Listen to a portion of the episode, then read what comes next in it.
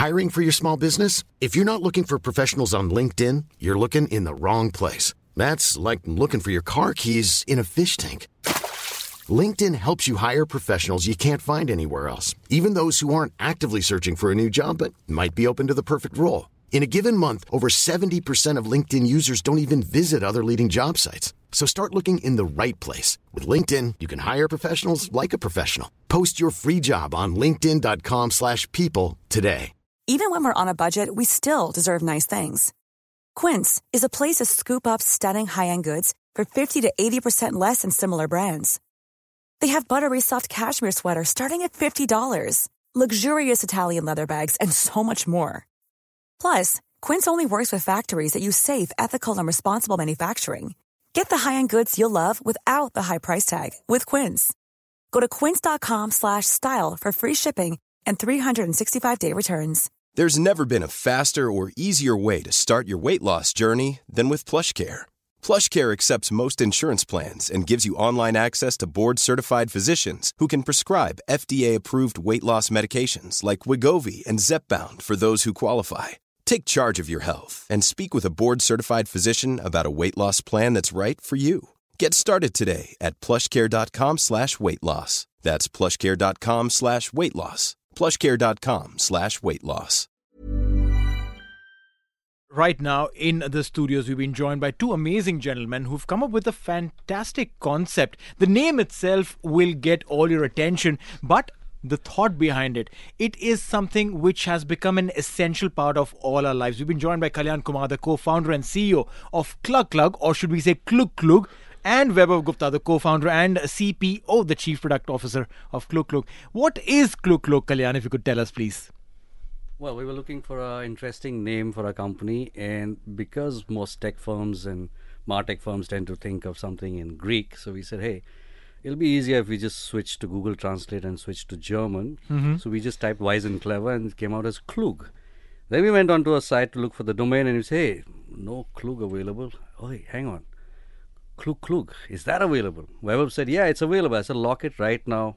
We sound even cooler. Klug Klug, DuckDuckGo. Almost every meeting it's a great conversation starter because they say, "What the hell is Klug Klug?" So, yeah. and, get, and gets the conversation flowing. Your, your business works. Uh, you claim it's a research-driven science for influencer marketing. So, are you working with the influencers, or are you working with with with organisations? Which side of the fence are you on, or do you work with both? Well, we're mostly on the fence of the side of the brands and the Okay. organizations because they want to reach out to influencers, they want to find them and find. So we help bring massive data intelligence to choosing your influencer marketing decisions. Yeah. Right. You know, Vaibhav, with your experience in marketing, working with various brands, how essential has this part of marketing now become in every brand's uh, life cycle? So, uh, first of all, post COVID, now most of the people have start spending uh, most of their time on social media. Mm-hmm. So, consumption of reels and uh, other short videos have increased by, by a mile. And specifically, if we check with the Gen Z, Okay. so now most of the brand wants to target their audience, they're like Gen Z, and they're spending a hell lot of time on social media. Then they want to catch their attention. Mm-hmm. So yeah, so influencer marketing is getting bigger and bigger, uh, and it's a good median actually. So just to grab credibility. When brands are, are looking to work with influencers, how important are numbers, and how important are you know owning a niche and having a, a, a specific audience, an engaged audience, even if the numbers aren't that strong? So uh, this is a very good question because uh, the numbers are getting more and more serious as brands double down on influencer marketing and they want to scale it up and get it right.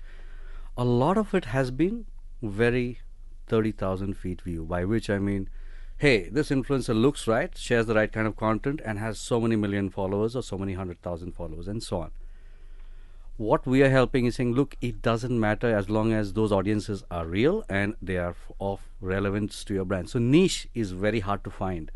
For example, if, if you're a uh, brand X which is into mothers and you want to find Mummy bloggers. mommy bloggers, Yeah. that list would be a couple of hundred at best.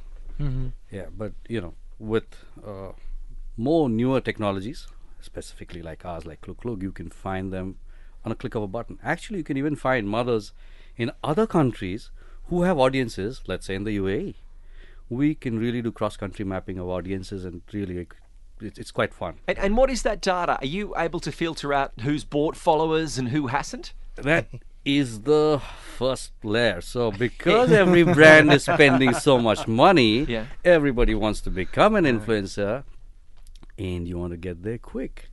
And therefore, fake followers, inactive followers, bots, human farms. So there are not just synthetic bots which are manufactured by machines who follow you.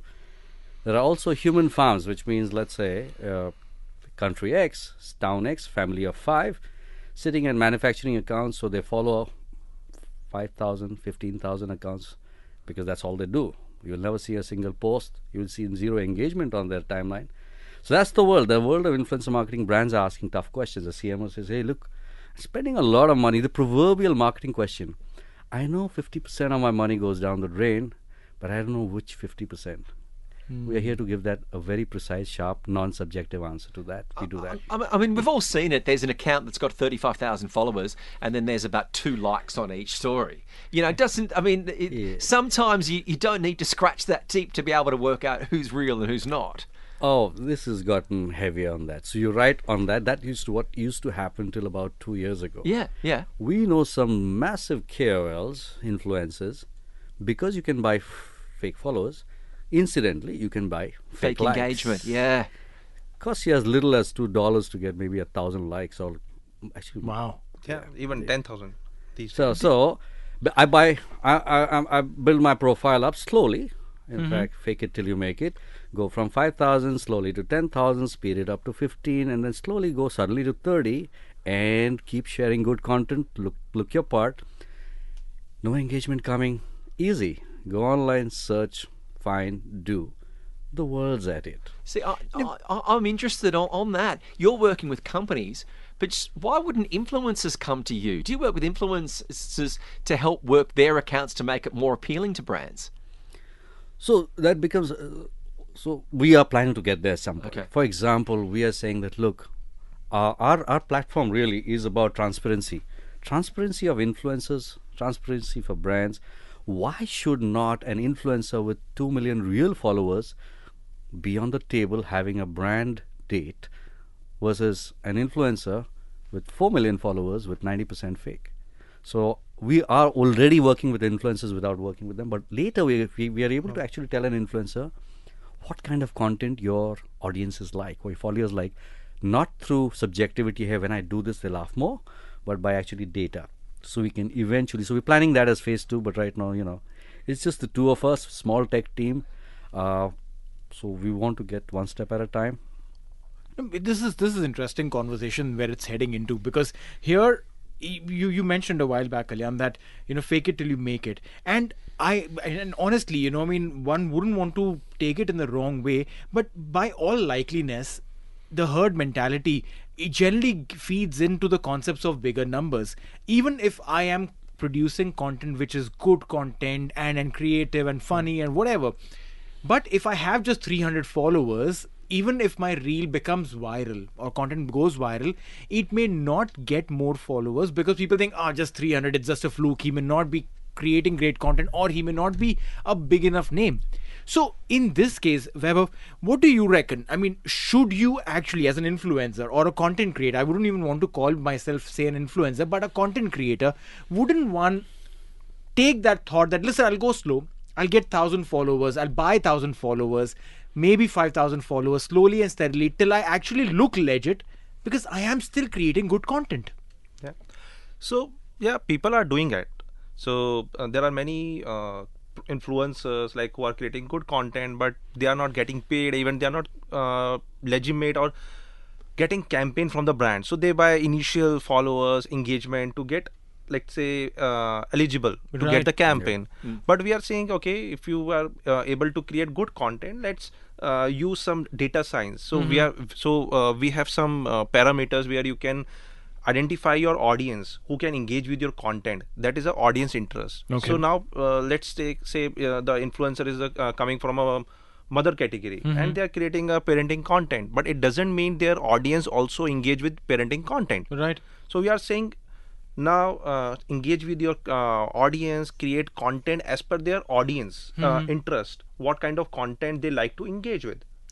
Yeah, you know, here here is a very uh, interesting point. Uh, I know a female content creator or influencer has a few million followers and everything, and generally because she's a female, she does a lot of fashion content and everything. What people will do is brands will generally go to her and say, "Listen, how about you do a female fashion brand?" Right? Right. Absolute right mix from a marketing agency Yeah. point of view. But ninety percent of her followers are male. Male. Then where is the right mix? Where is the right mix? Why am I putting money on that influencer then? So, uh, just wherever you can take this, you, but so you are yeah. bang on so this is the uh, one of the biggest problem for all the uh, woman centric brand so so Klug Klug is uh, solving this issue on a large scale so we are saying just remove all the subjectivity and we Mm-hmm. can give you millions of female influencers who has at least 50% female influencers f- female followers, right. even we are going further deeper so everyone uh, targeting the followers but not all the followers engage with the content.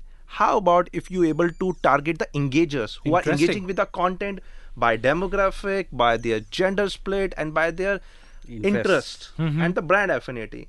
So we are saying so what is the next step in influencer marketing?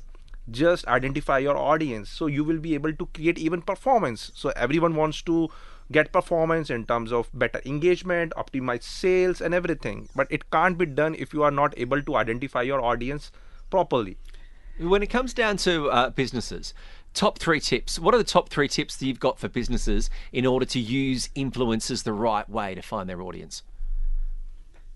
So the first one, uh, find out what kind of genre of influencer you want. Don't go by the influencer's feel, look, face. Look for what is the audience relevance. Go by numbers first. Then, because the world is so big and there's so many influencers, then look at the quality of the content of the influencer and because you have all of these you can also we say that never rely and this is an interesting part never rely on only the organic reach of an influencer because if you're in facebook or meta or instagram or tiktok or google or youtube you want to spend some money with the platform to boost that post so it goes far beyond so imagine you pay a thousand dollars to an influencer but if you spend another $200 for the influencer to boost the post versus her organic, his or her organic reach, you might reach 5x, 10x in just Yeah. very small. amount. So these are little tips we give. We look, you know, Very science stuff. Yeah. Just like you think for media, also meant the other tip, and this is very important. Your influencer is not your ad unit. You're not going to make your logo bigger on this one. Respect the influencers. They have made an audience who love their content. So be story first. Get them because paid media is content choosing audiences, but influencer marketing is audiences choosing content. Brilliant. Respect that. Brilliant point over here. There now here here I'll, I'll just could I switch this concept over and say that while the brand thinks that maybe I should pay the influencer or or boost the content, how about the influencer? spending maybe 10% of the revenues that they make to boost their content which is a paid content to get a bigger audience uh, so that you know the brand is on. happy i'm happy because it's reaching a bigger audience and then the brand will also want to have a repeat business with me To be honest, the really smart influencers have been doing this mm-hmm. because they, in fact, would come to us and say, "We will guarantee you certain KPIs," and they make sure that they achieve that for a little, very little portion of their money that they're getting.